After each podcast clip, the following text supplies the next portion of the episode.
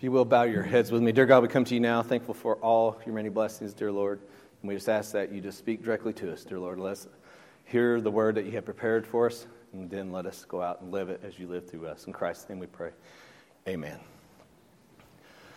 So we are um, covering some scripture here, and it's the lead up to Easter, the journey to Calvary, as we're calling it.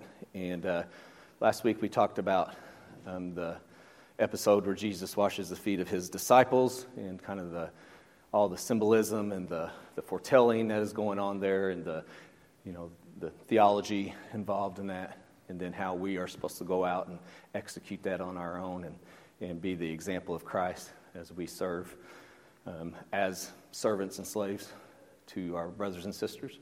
And then this, this morning we're going to continue in John 13. And uh, this is a this is a subject sometimes that just kind of gets glossed over. Um, it's kind of a footnote in history. Uh, we kind of look at it and we kind of think, yeah, I know, I know all about that. It's just kind of getting to the next part, which is the, the actual Eucharist, the, what we call the Last Supper, communion. And uh, it kind of gets skipped over, but there's, there's something that happens here that is just of ultimate ultimate importance. All right? And um, it, it's something that sometimes I, I, don't think is told enough or told in the right way or, or whatever is happening there. But when you figure out in the historical, proper setting what's going on here, kind of opens our eyes to the importance and to the nature, the very nature of who Jesus Christ is. And again, it's in John 13. And uh, I think we're on the wrong one, Scott. So it journeyed to the Calvary 2.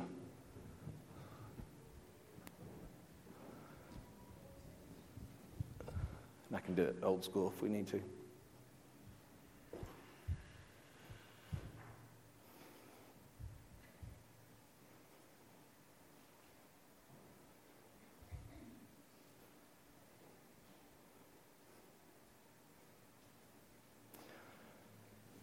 So, so until he gets that up, or if he gets it up, um,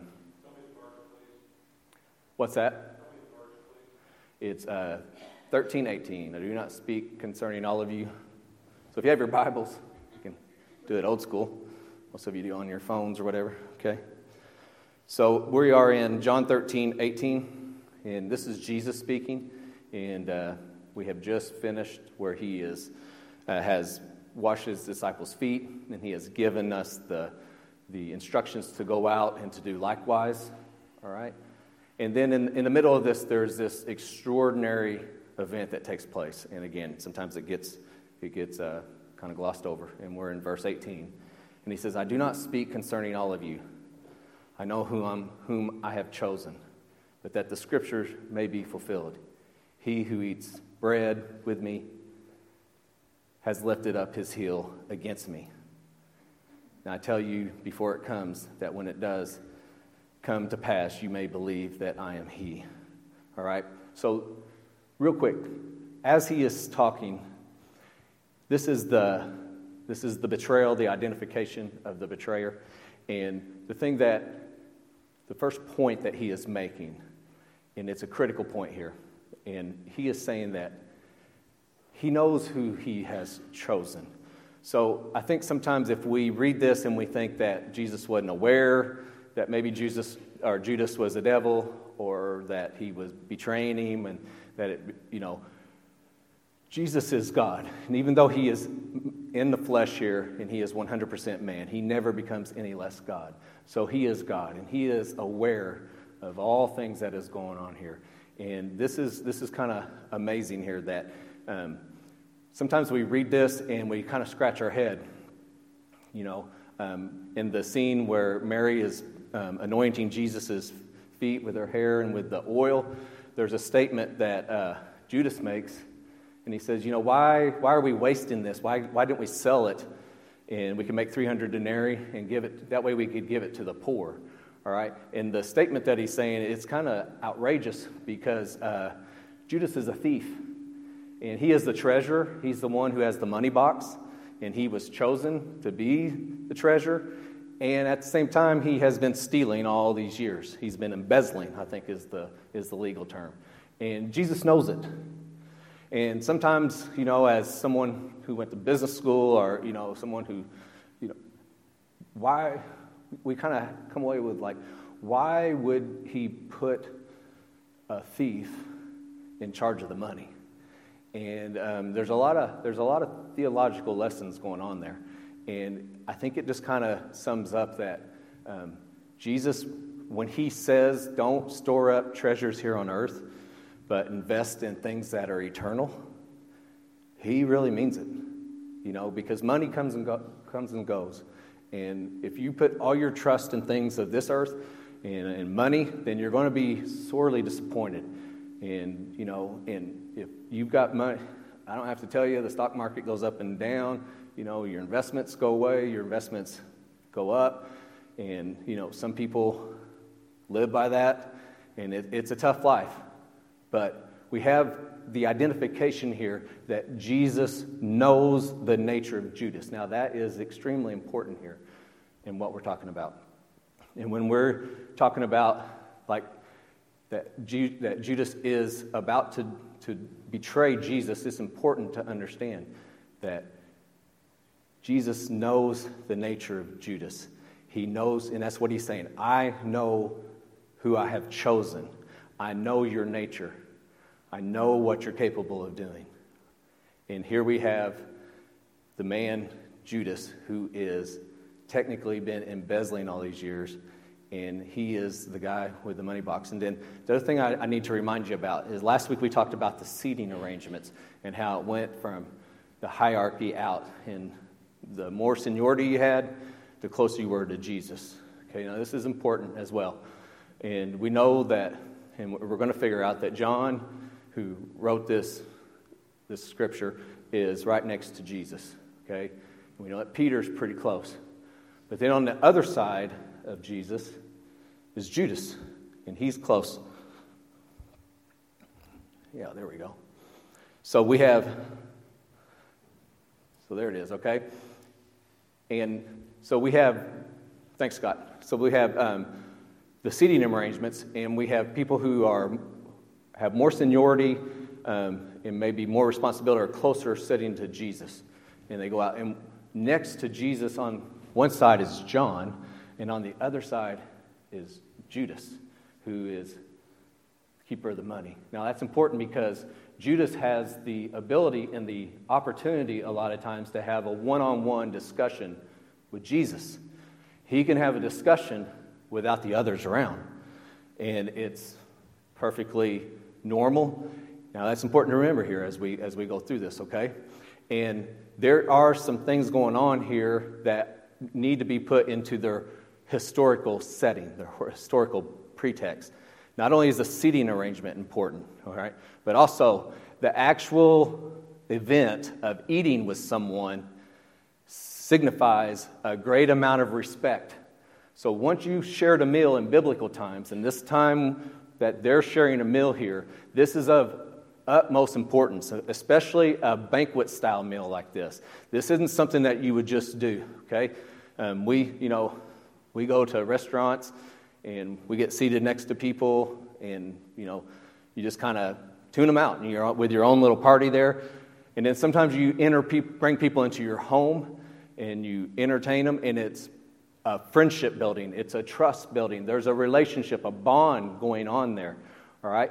And so for someone to come and share a meal with the host, and then in Psalms it says, Even my own familiar friend whom I trusted, who ate my bread, who broke bread with me, who shared a meal with me, has lifted his heel up against me, has taken an action of. Um, you know, like assault or treachery against me. So not only is it that they're you know, that, that this is uh, breaking bonds here, but this is like the actual sharing of a meal, and there's significance here, not only in the seating arrangement, but that they are sitting down in this formal dining room, okay? So there's a lot of historical pretext that's going on here, and sometimes we don't actually identify all the stuff that's going on in this room.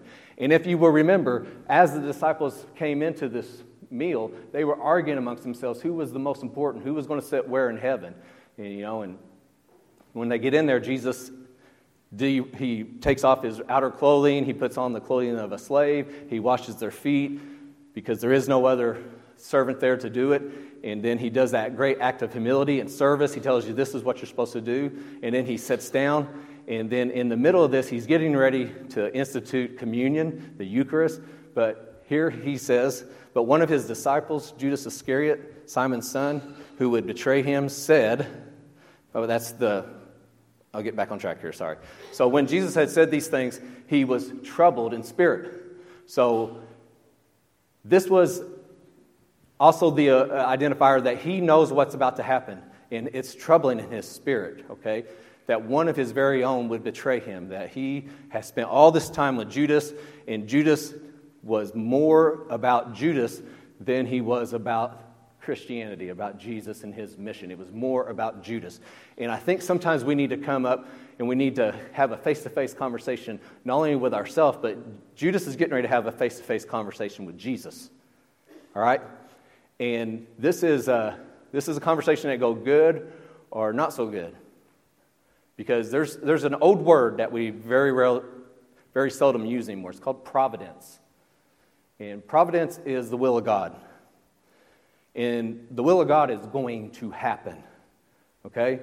If it's the will of God, it's going to happen. And then there's this thing called concurrence. And that is man's activity as it associates with God's will. So sometimes our activities enable the will in a good, in a good way. When we encourage somebody, when we befriend somebody, when we strike up a friendship with somebody and we help mold them and push them towards you know, accepting Jesus Christ as their Savior or maybe staying on the straight and narrow. But that is a, happening in a good way. But there's also providence to where we make bad decisions and it works in agreement with God's will and it helps, you know, reveal God's will, helps, you know, make sure that His will is happening. And when we look back, you know, all the way to Genesis 3, we see that Jesus Christ is going to die for sinners. He is the Savior. He is the one who is going to save us. And even before the earth was even formed, Jesus Christ was our Savior. There is no one else that we can be saved by. No other person could take that journey up to the cross, all right?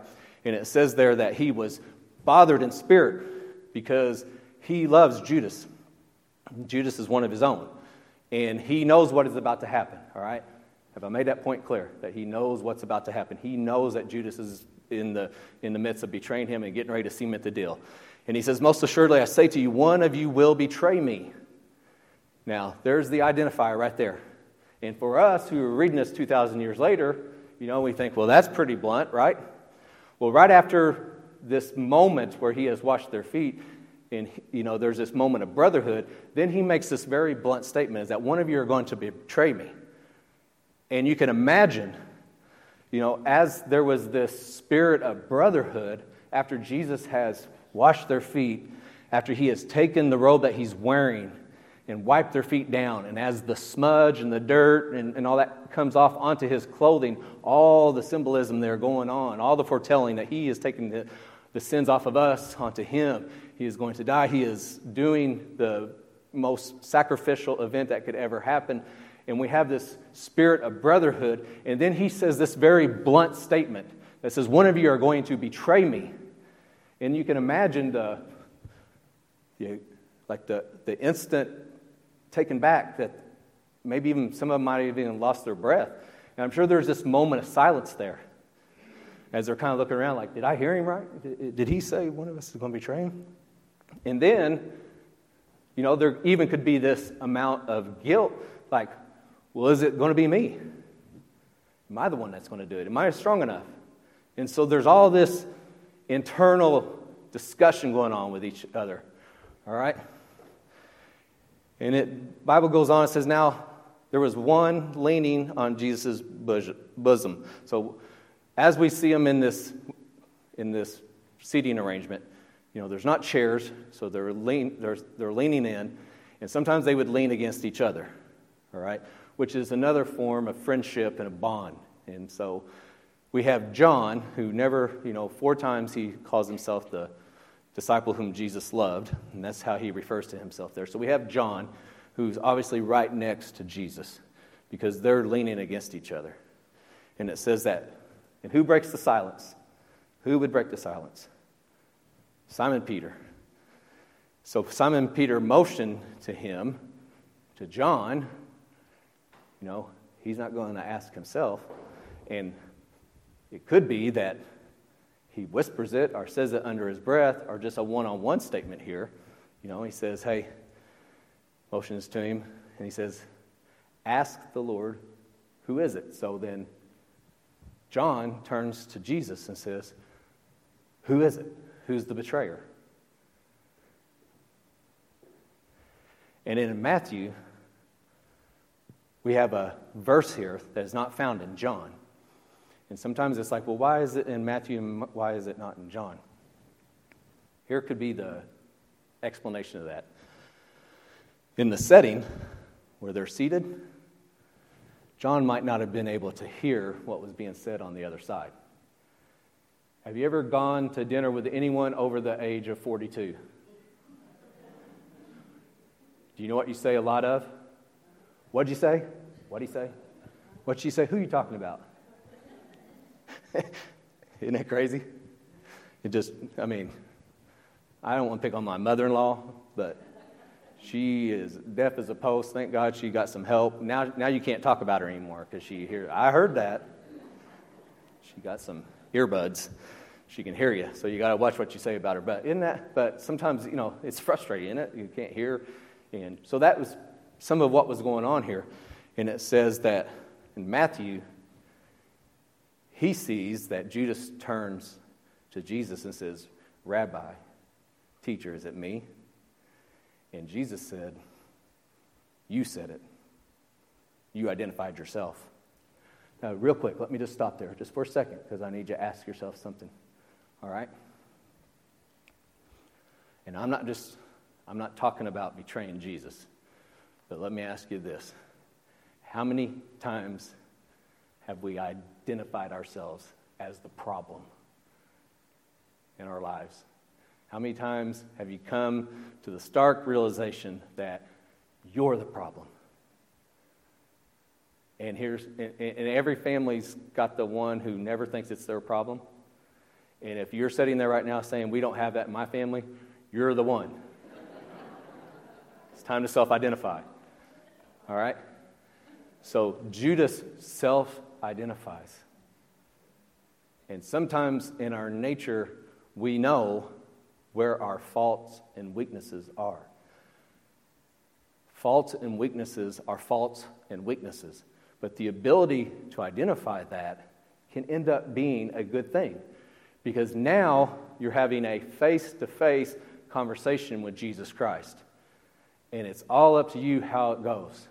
And you can accept that you are the fault and keep moving towards failure, or you can put an end to it and say, Don't let it be me, dear Lord. Help me. Give me strength. That's not how this conversation goes. And if you're honest with yourself, a lot of times we talk and have a conversation with Jesus just like Judas, where he says, Is it me? And Jesus says right back to us, Yes, you identified yourself. And it says, Jesus answered, It is he to whom I should give a piece of bread when I have dipped it. And having dipped the bread, I think it's called the sop, he gave it to Judas Iscariot, the son of Simon. Okay?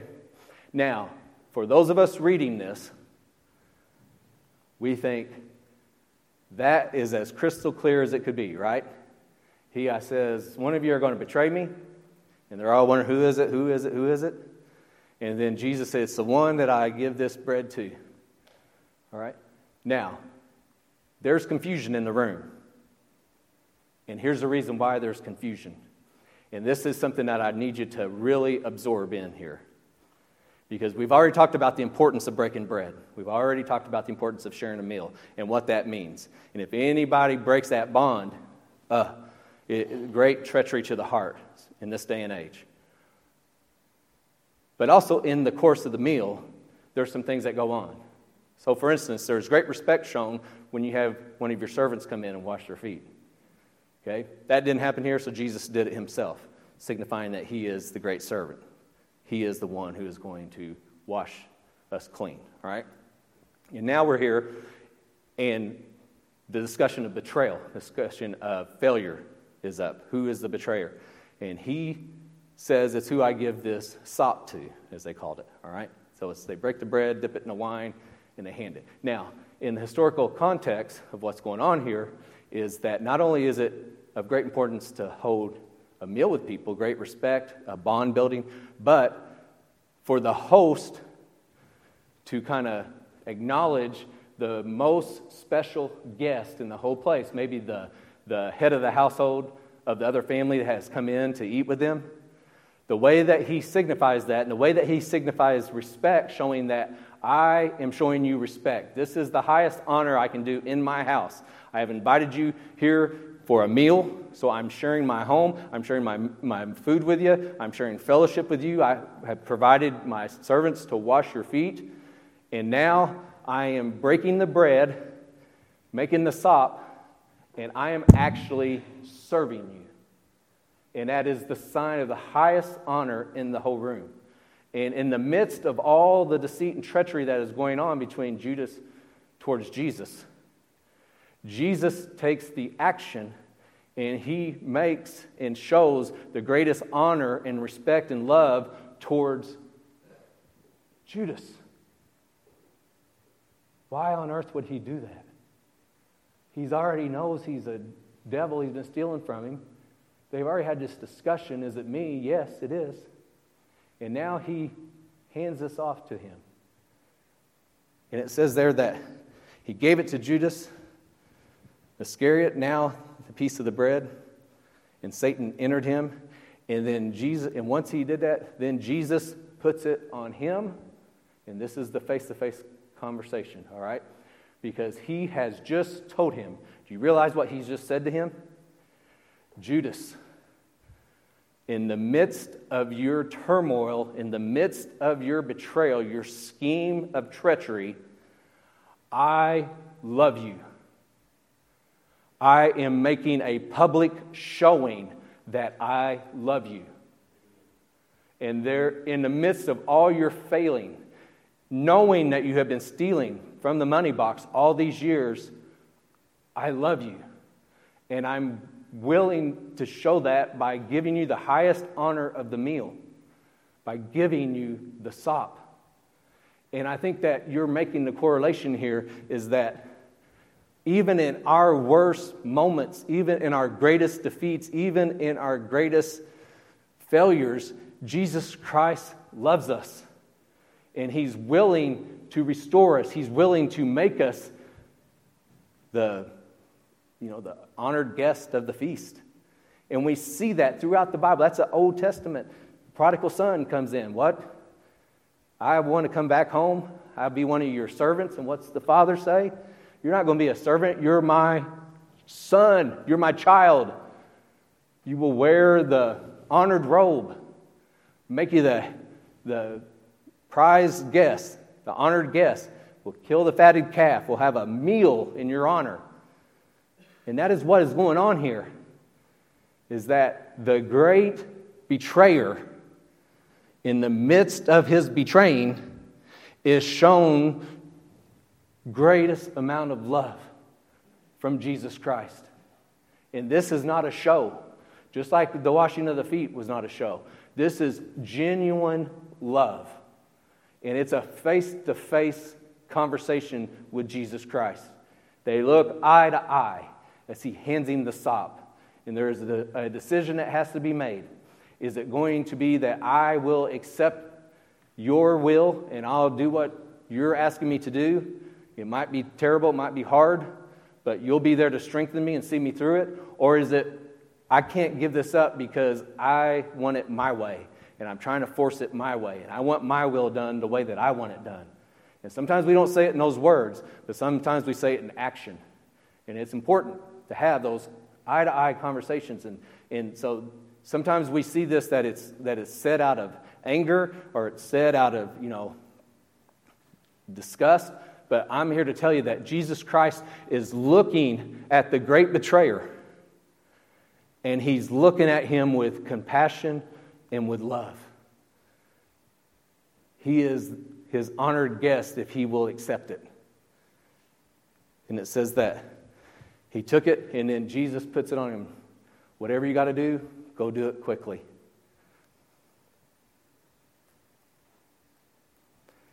And it says, But no one at the table knew for the reason he said this to him. And it could be that this was a one on one, a quiet moment here, because we have, you know, the seating arrangement that's got people separated, and sometimes it's hard to hear. For some thought because Jesus had the money box that Jesus told him to go buy things that is needed for the feast, or that he should go out and give something to the poor. And then here's what I, I'm going to end with. And having received the piece of bread, he then went out immediately. And guess what? It's nighttime. It's dark. You know why it's dark?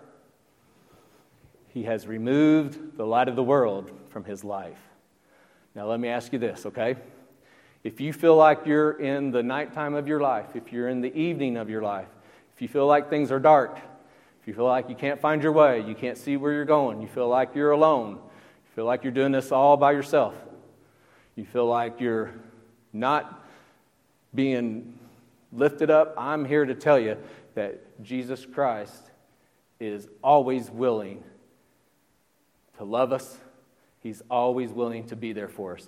There's not anything that can separate us from the love of God. And we will see that even another one betrays him, denies him. And yet there's a, forgive, a complete forgiving that happens. And I'm here to tell you that this event, it doesn't need to be glossed over because it reveals the nature of who Jesus Christ is. And Jesus Christ is God, and God is love. God is love. And we are supposed to reflect that, okay? Am I asking you to look at people who are betraying you and to look at them with love and with compassion? Is that what I'm asking you to do? The answer is yes. The answer is yes. And I'm, I'm talking to Aaron P. Phelps here this morning, okay? You guys just get to watch it. And that is a hard thing to do. And can you imagine if we were placed in the seat of Jesus Christ and we knew he was betraying us? What kind of action would we do? I'd give him some poison sop or something, you know what I mean? I mean, it'd be a different kind of altercation there going on. But Aren't you thankful in your heart that Jesus Christ looks at every single one of us with love, forgiveness, and compassion, regardless of what kind of darkness is in your life? So if you're living in the night, come towards the light because I promise you, He's there with you. Thank you for tuning in to Star Church's sermon. We truly hope that the sermon edified you today and brought you closer to the Lord. For more information about Star Church, visit our website at stargbchurch.com. Once again, that's stargbchurch.com. If you would like to visit our church, our address is 4925 State Road 142 North, Eldorado, Illinois 62930. We now pray that God will bless you as you enter the mission field and bring His word to the world and as always, we will see you next time here at Star Church.